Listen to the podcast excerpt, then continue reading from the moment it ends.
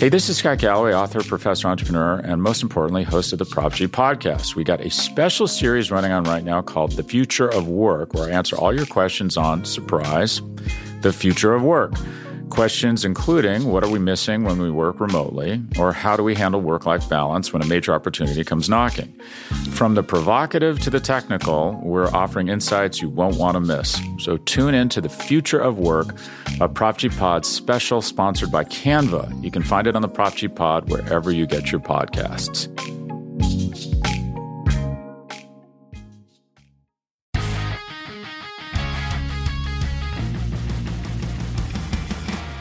Happy Hump Day, Cowboys Nation, and welcome to another episode of Dallas Cowboys Daily here on the Blogging the Boys Podcast Network. I'm your host, Jess Nevarez, and we are officially halfway through our work week, and we are already the day before our next Dallas Cowboys game against the New York Giants. This week absolutely flew by. But today is Wednesday, November 23rd. Happy Wednesday, everyone. And of course, we have plenty to talk about, so let's get right to it, starting with Tuesday's injury updates. The following players were listed as not participating in Tuesday's practice linebacker Anthony Barr with a hamstring injury, defensive end Tarell Basham with an illness, defensive end Dante Fowler with an illness, defensive tackle Johnathan Hankins with an illness, cornerback Kelvin Joseph with an illness, and defensive end DeMarcus Lawrence with a foot injury and that illness as well. The following guys were listed as limited participants in Tuesday's practice. Those guys being running back Ezekiel Elliott with a knee injury, defensive tackle Osa Odighizuwa with a knee injury, and linebacker Micah Parsons with a knee injury and an ankle injury. Also listed on the practice report, well, cornerback Trevon Diggs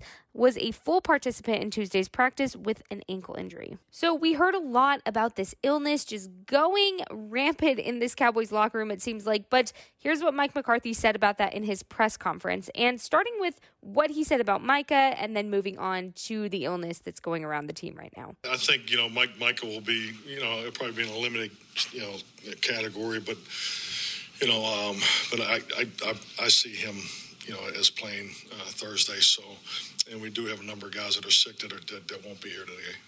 How do you quarantine them or keep from other guys? And what are you doing? Are you worried about that going through? Yeah, definitely. Yeah, particularly the you know the position. You know, we, we've actually we had uh, a number of people wear masks today, so um, had a lot of people do ginger shots. So I mean, so that's you know just just being smart with it. Um, so I think the experience that we all went through uh, during the pandemic has served us well for these for these type of challenges. And he wasn't the only one that was asked about the injury because on Jerry's weekly 105.3 The Fan appearance, he was also asked about the illness going around. So here's what Jerry Jones had to say about that.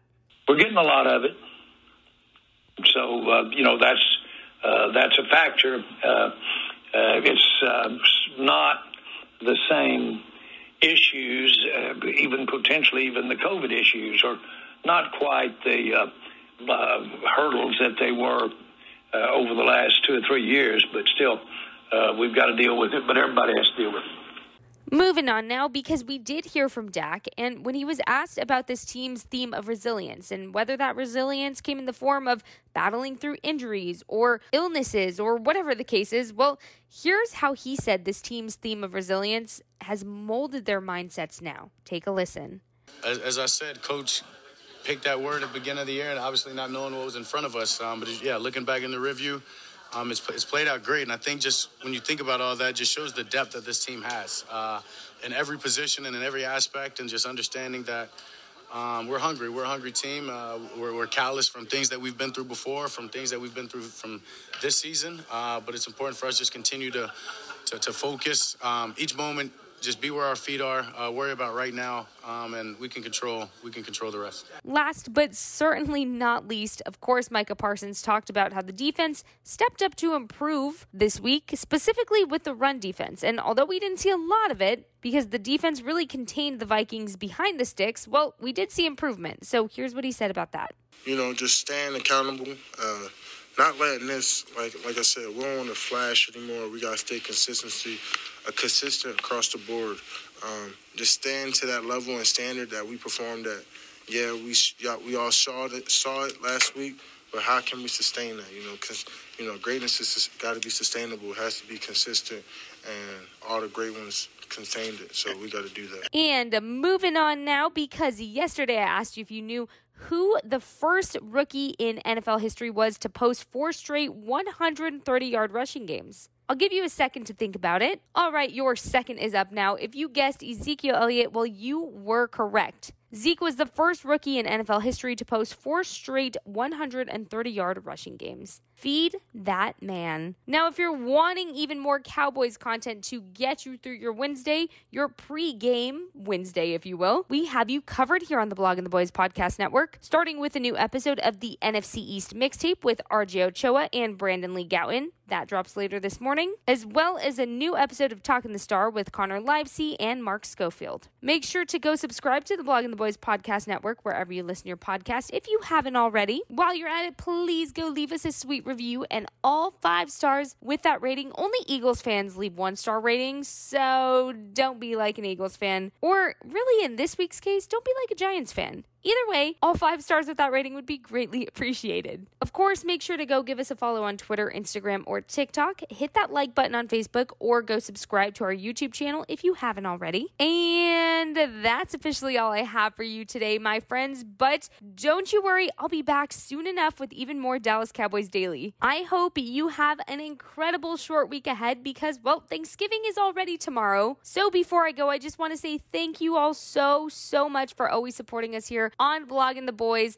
Thank you for supporting me. I am so, so thankful for each and every one of you for allowing us to do what we love every single day and not making it feel like work. Please know that I mean it from the bottom of my heart that y'all mean so, so much to me.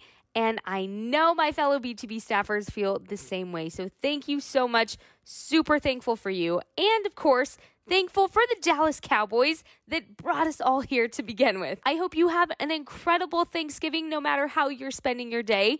And of course, I hope you have all the best food ready to eat. But again, have a fantastic rest of your week, Cowboys Nation. You absolutely deserve it. Next time we talk, I hope we will be talking all things Cowboys victory. I'm going to leave y'all on this note since you won't hear from me for pretty much the rest of the week. Have yourself a fantastic Wednesday, a fantastic Thanksgiving day, and go Cowboys.